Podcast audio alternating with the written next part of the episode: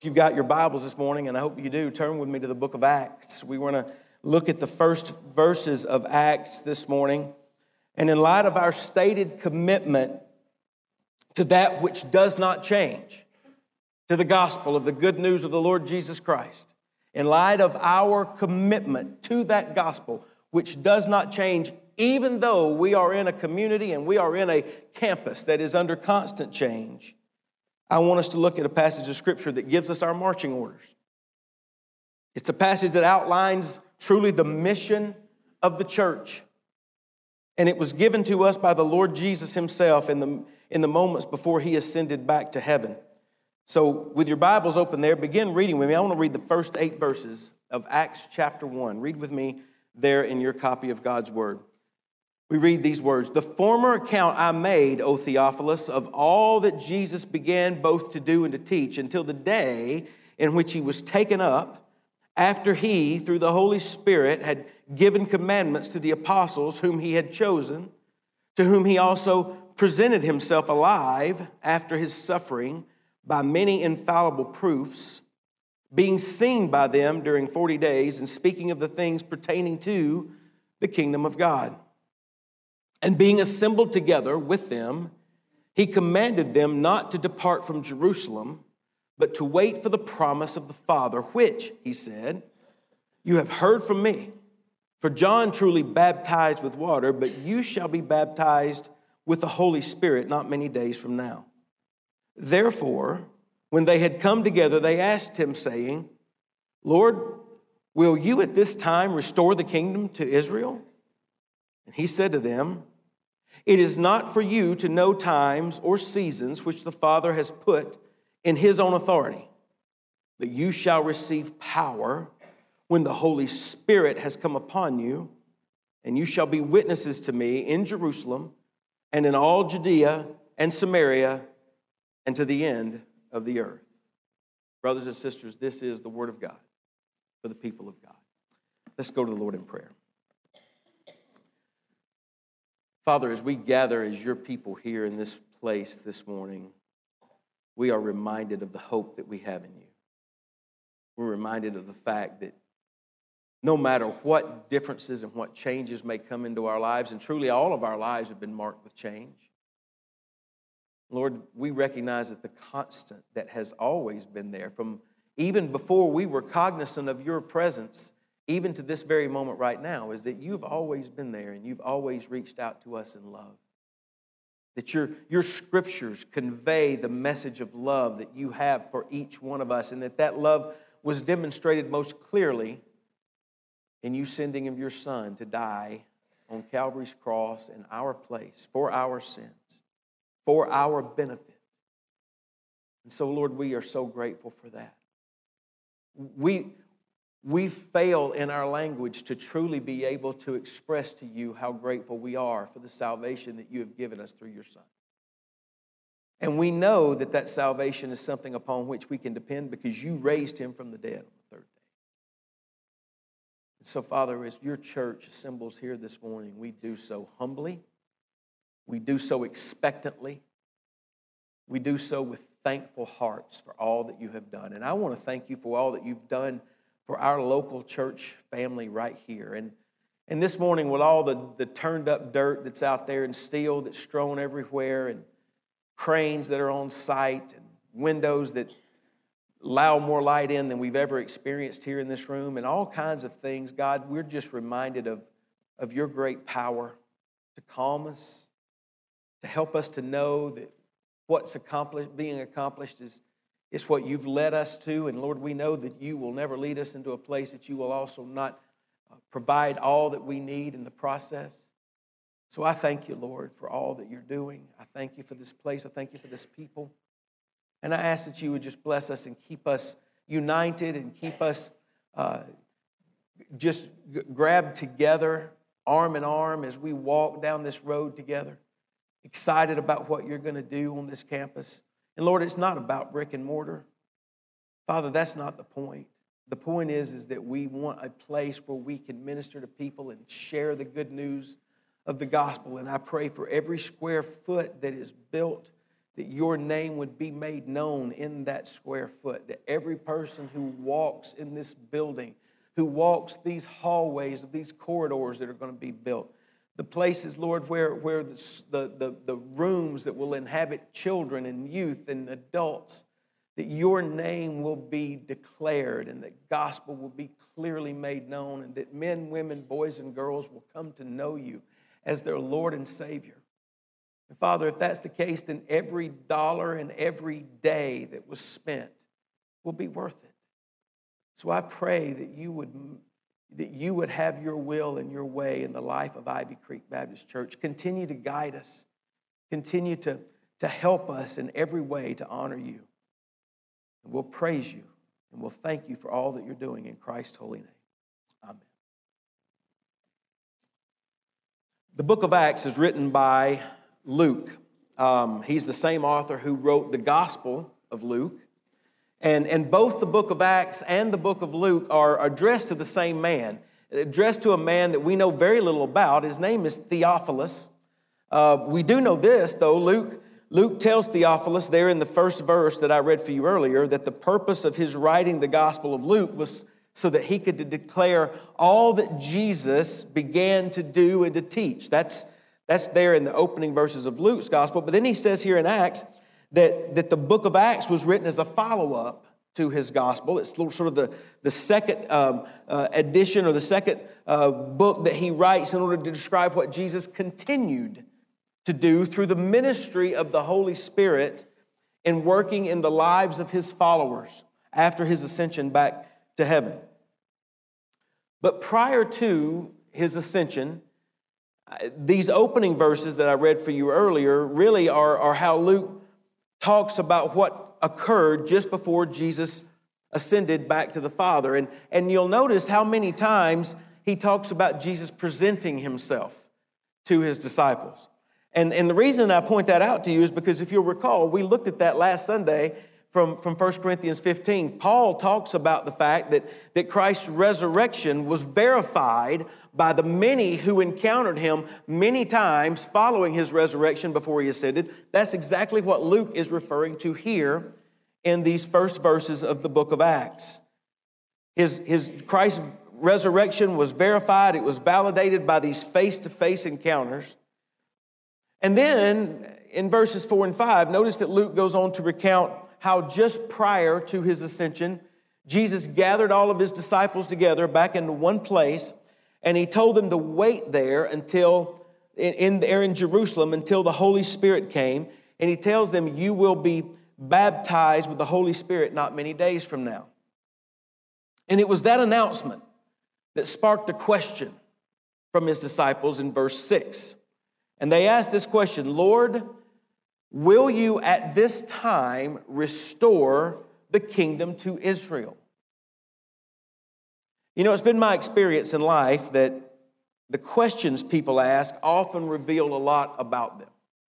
If you meet someone or you talk to people, they'll, like many times, will start asking questions. And if they, if they ask enough questions, you'll begin to figure out what's important to them and, and sort of the, the direction that they want to find things out about you. And, and what's interesting to me is here, here in this question that the disciples ask in verse 6, you learn something about them. You learn some things that they got right about the kingdom of God, and you learn some things that they did not get right about the kingdom of God, just simply based upon their question. To begin with, let me point out that the disciples got it right about who Jesus was. They call him Lord. They address him as, as Lord.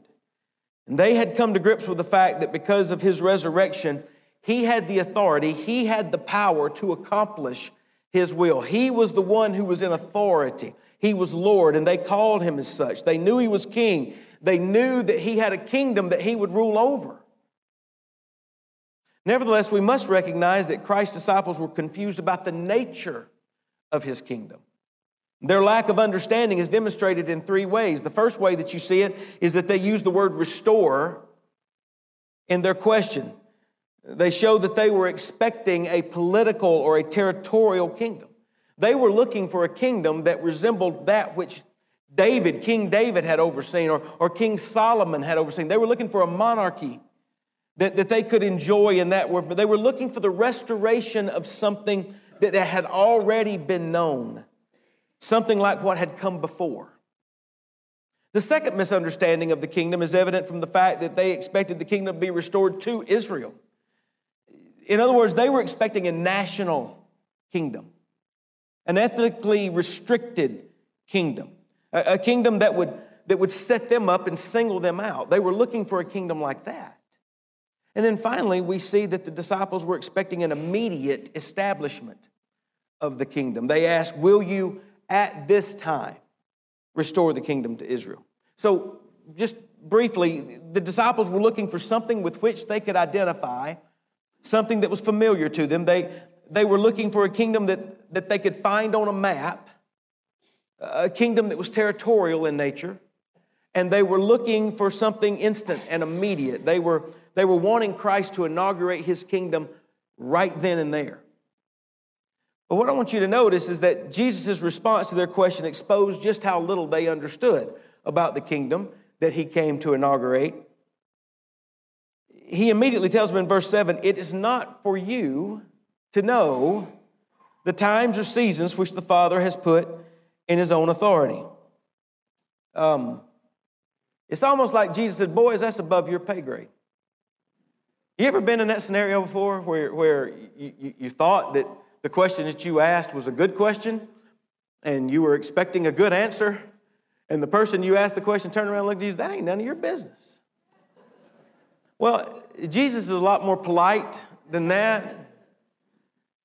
He says, It's not for you to know the times and the seasons that the Father has put in His own authority. You realize that that just follows right along with what Jesus said of, of Himself. Jesus said this in Mark 13, verse 32 but of that day and hour, no one knows, not even the angels in heaven, nor the Son, but only the Father. So here in verse 7, Jesus effectively tells his disciples that the when, the when of the kingdom was not for them to know. Rather, they should focus their attention on how and what and the where of the kingdom. He reorients the question that they're asking to the more important things, and he tells them those things by what he says in verse 8. Read with it with me again. But you shall receive power when the Holy Spirit comes upon you to be my witnesses in Jerusalem and in Judea and Samaria and to the end of the earth. The disciples, the disciples have been anxious for a timetable. But Jesus reoriented their thinking and says, when is not the important question. You need to consider how. How. In answering how, Jesus promised that it would come through power. But notice, he doesn't say that it's just going to come through any kind of power. He's not talking about political power. He's not talking about military power. He's talking about a specific kind of power and the greatest power in all the universe. He's talking about the power of the Holy Spirit. In fact, notice the first point that I want you to see today. The how of the church's mission is the power of the Holy Spirit. The how of the church's mission is the power of the Holy Spirit. This statement by Jesus should have alerted his disciples to the fact that the kingdom that he was established was not physical in nature, but spiritual. Jesus himself said as much when he was put under uh, questioning by Pilate just prior to his crucifixion. In John chapter 18, verse 36, Jesus said this My kingdom is not of this world. My kingdom is not from here, he says. Now, that didn't mean, Christ was, when he said this, didn't mean that he would not one day rule and reign physically here on earth. In fact, the scriptures clearly teach that he will. But the reign will come after Christ rules and reigns in the hearts of men, women, boys, and girls.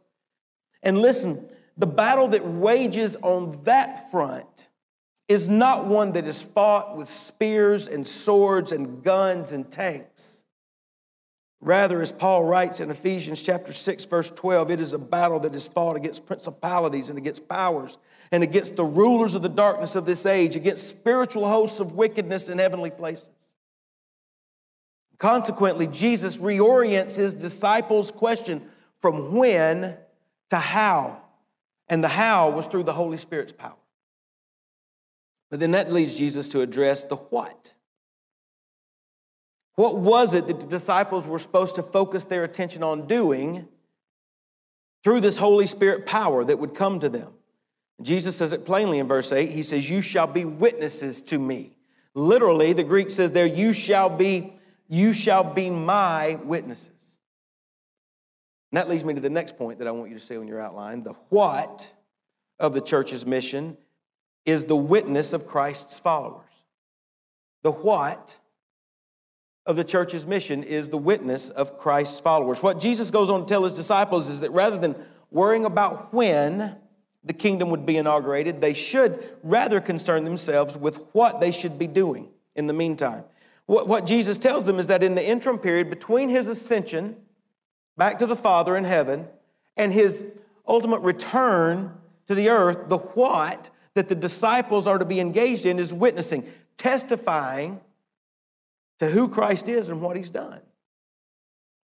And in truth, that really is the job of a witness, if you think about it. The job of a witness is, is to simply tell someone else what he or she has seen and heard.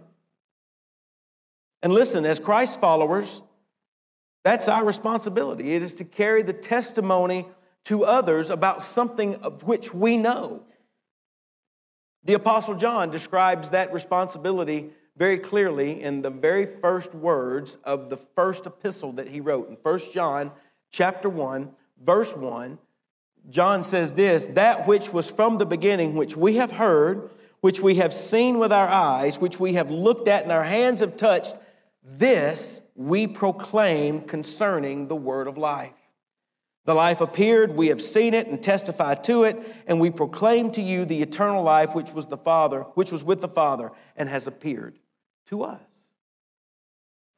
Brothers and sisters, to be a witness of Christ, to give testimony of Him and what He has done, is to tell others of the good news of the gospel.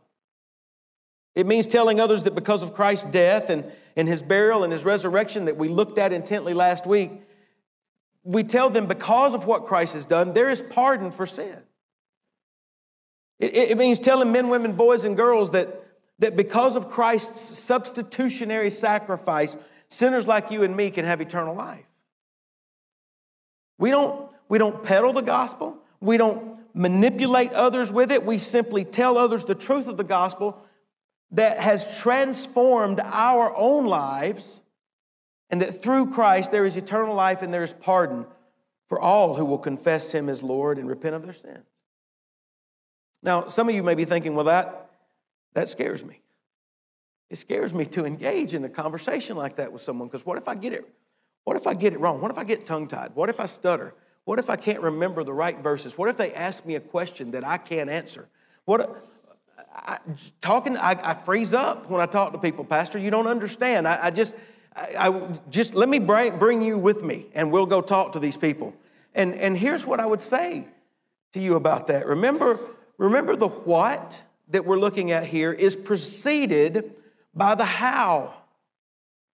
The what is the witnessing, but the how is through the power of the Holy Spirit. And let me assure you, the Holy Spirit doesn't stutter. The Holy Spirit doesn't stammer with, with the truth of the gospel. When you pray and you ask for the Holy Spirit to help you, I believe that the Holy Spirit wants to help you and wants to be able to communicate clearly through you to those who need to hear it. And so you trust in the power of the Holy Spirit and you look for opportunities to engage those who do not know Christ. And then you willingly step forward into that moment, believing that the Holy Spirit wants to use you, and you open your mouth and you begin to speak. Now, does that mean that you shouldn't prepare? Absolutely not a prepared person who engages in delivering the gospel is exactly what we need to be. We need to be people who commit scripture to memory so that we can recall it at the moment when we're there in that moment to talk to people. We need to study. There are wonderful opportunities and wonderful ways in which you can learn to share the gospel freely and, and easily. There's plenty of plans that are out there that will help you to be able to, to, to recall how to lead someone through the fact that they are sinners in need of a Savior. And I would encourage you to find one of those that makes sense and, and, and is easy for you to, to follow along, to use. But, but please know that it is through the power of the Holy Spirit working through you that you will be able to engage others with the, the plan of the gospel. Now, should you think, I would also say this to you. What's also helpful sometimes is to tell someone what happened to you. You know, one of the, one of the, I once was lost. Now I've been found. I once was blind. Now I see. I would encourage you, just as I talked with someone, to write your testimony down. Spend time making sure that you can clearly communicate what happened to you and how your life changed as a result of God working in your life through your repentance and through your trust in Him. And as you write that down, make sure that you rehearse it so that you can have that there in your arsenal, ready to, to share with those whom the Lord crosses your path. So the Holy Spirit is the how, the witnessing is the what, but notice finally, with regard to his kingdom, Jesus answers where. He says, You shall be my witnesses in Jerusalem and all Judea and Samaria and the end of the earth. In other words, the kingdom of Christ is going to be a worldwide kingdom. And so we embrace all the nations and the regions of this world. And so the third point I want you to see here is this the where of the church's mission is the ends of the earth. The where of the church's mission is the end of the earth. It's an ever widening circle. If you've ever been down to a pond, I pass one as I come here on Camp Branch Road every, every, every, Monday, every Sunday and every Monday and every other day that I come here. I pass this pond. And this morning, it, it, it was just still. It was clear. And I, I can't take still, clear ponds. I have to do something. I either throw a, you either throw a hook in it or you throw a rock in it, one or the other. But, but whenever you throw a rock in the middle of a still pond, what happens? Ripples. Listen, that's exactly what Jesus describes here. Stay in Jerusalem until the Holy Spirit comes. And listen, when the Holy Spirit comes, that holy rock is going to come in and it's going to send ripples all the way out to the edges of the pond, the known pond, the entire world. Ripples are going to occur and it's going to continue to spread out and it's going to go into all of Judea. It's not just going to stay in Jerusalem, boys, it's going all the way out. It's going to Samaria, it's going to the uttermost parts of the earth. It's not just something to be contained in one spot. It, we have to remember that here at Ivy Creek. It's not just for us to wholly huddle up together here in this locale. No, we are coming here to get filled up and to praise the Lord Jesus so that He sends us out like rockets into this world with a gospel message on our lips to encounter the folks that we live next to and the people we work with and the people we go to school with and the folks that we meet at the mall. The places that we go, we're to carry that good news of the gospel with us because the Holy Spirit is propelling us outward. Now, I want you to know this message was probably not well received by those first group because remember, uh, they didn't like the Samaritans. They liked their own kind. They, okay, we'll go to Judea, but we don't like the Samaritans too much. And the Gentiles, we, they pretty much had a hatred for them.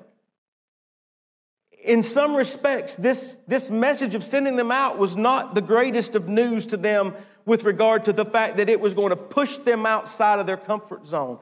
Let me tell you this when you obey the Holy Spirit and you move into the world taking the gospel, it will push you ever increasingly outside your comfort zone.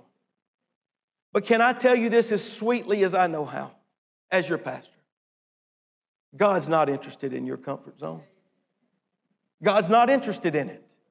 He didn't come to die on Calvary's cross bearing your sins and mine so that we could say, I need to stay where I'm comfortable. He came and died for our sins, saved us from the penalty of our sins, so that we might go out with a holy, hot heart to be able to proclaim the good news of the gospel to lost men, women, boys, and girls who are headed for hell. God's not, God's not saving and didn't save us and didn't call us to just stay comfortable. And here's the best part when we get to heaven, you know, when we look around heaven, you know what we'll see? John tells us in Revelation 7, verses 9 through 10, he says, I looked, and there before me was a great multitude that no one could count, from every nation, tribe, people, and language standing before the throne and in front of the Lamb. And they were wearing white robes and were holding palm branches in their hands. And they cried out in a loud voice Salvation belongs to our God who sits on the throne and to the Lamb. That is what heaven is going to be like and it will be comprised of people from every skin color, every ethnicity, every language. But amid all that diversity, what will unite us together is the fact that the blood of Jesus Christ was shed so that we might be saved. The Bible clearly tells us that there is no other name given among men under heaven by which we can be saved except for the name of Jesus Christ. And that is why we must go that is why we must be willing to leave our comforts behind in order to bear witness to the salvation that Christ offers. And as the church of the Lord Jesus Christ, this is our collective ministry. And therefore, each of us has a responsibility to be engaged in it. All of us are to be actively witnessing to the good news that Jesus Christ offers pardon and eternal life to those who will repent of their sins and confess Him as Lord. And that is what leads me to my sermon in a sentence this morning, which is this. As we wait for our Lord's return, the church's mission is to lean on the power of the Holy Spirit as we engage in the worldwide witness of the gospel of Jesus Christ. That is what that's the mission that we are called to engage upon. So, so in light of that, I want to ask you two questions as we close today. Two questions for us to ponder. The first was this Are you actively engaged in fulfilling the mission that Christ has given you? Are you faithfully being a witness to Christ and the good news of his death, burial, and resurrection? And what I mean by that is, are you regularly engaging someone in your life with the truth of the gospel? Are you, are you volunteering your time, utilizing your talents to serve the Lord in order to reach others for Christ? Maybe I could even put it this way because some of us are so busy. Here's the question Are you, are you allowing for there to be space in your life so that you can witness to Christ? Are you praying for others who are on the front lines? Are you praying for missionaries regularly? Are you praying for your Sunday school teachers? Are you praying for the Awana workers? Are you praying for, for your pastors? Are you, are you faithfully supporting the ministries of this church through your giving? How are you actively fulfilling your call to fulfill your part in the church's ministry? Because every single one of us is called to be a part of that collective ministry. Are you being faithful to it? That's the first question that this text demands. And the question that demands that we hold ourselves accountable because I want you to know one day you will be held accountable by the one who gave it to you. The second question really flows from the first. You see, you can only witness to something that you yourself have experienced. So, my second question is this Do you have a testimony that you can personally share with someone else? Has your heart been captured by the grace and by the mercy of the Lord Jesus Christ? Have you repented of your sin and confessed Him as your Savior and your Lord? The way I like to put it, have you forsaken all others and all else and embraced Jesus Christ and Him alone for your salvation? Listen, if you cannot answer that question in the affirmative, then I want you to know that today, today is the day of salvation. Christ offers pardon for sins and hope for eternity through what he has accomplished on the cross. And as I say almost every week, there is no greater news that I ever have the opportunity to share publicly or privately than that Jesus Christ died for sinners just like you and just like me. And my only hope rests in the same thing that your only hope is, and that is that Christ died for our sins according to Scripture. He was buried on the third day, he rose from the grave according to the Scriptures. Is that your testimony? Well, if not, then it can be today. Come to Jesus. Come to Him in humility, admitting your sin, trusting in Him to be your Savior. Call out to Him. Ask Him to save you from the penalty of your sins. Give your heart wholly to Him. And if you'll do that, He will save you. And you will then have a testimony that you can take to others. I want you to know that this passage here in Acts, and this is just our first one, but this passage here in Acts demands an honest answer to both of those questions. Do you have a testimony? Are you sharing that testimony?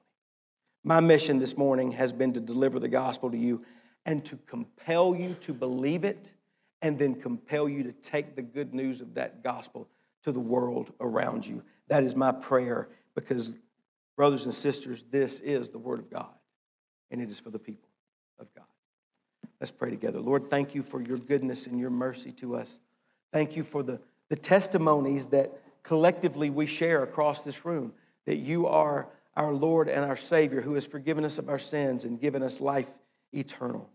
I pray that you will give us a hot heart for you and that you will compel us to go out into the world around us and share the good news of Christ. I pray that you would help us to, to be able to embrace all the opportunities that we have right here on this campus to do exactly that as well. But Lord, help us not to ever get confused. That, that you have not called us to just engage in holy huddles here. Yes, we come to this place, Lord, to, to learn more about you, to be encouraged in our faith walk with you.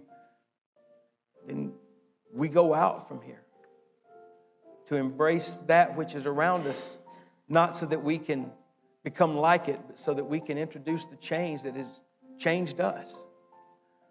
So I pray that you would help us to do that, Lord. Thank you for this message. Thank you for this text. And thank you for these people. I pray you, praise you in Christ's name. Amen.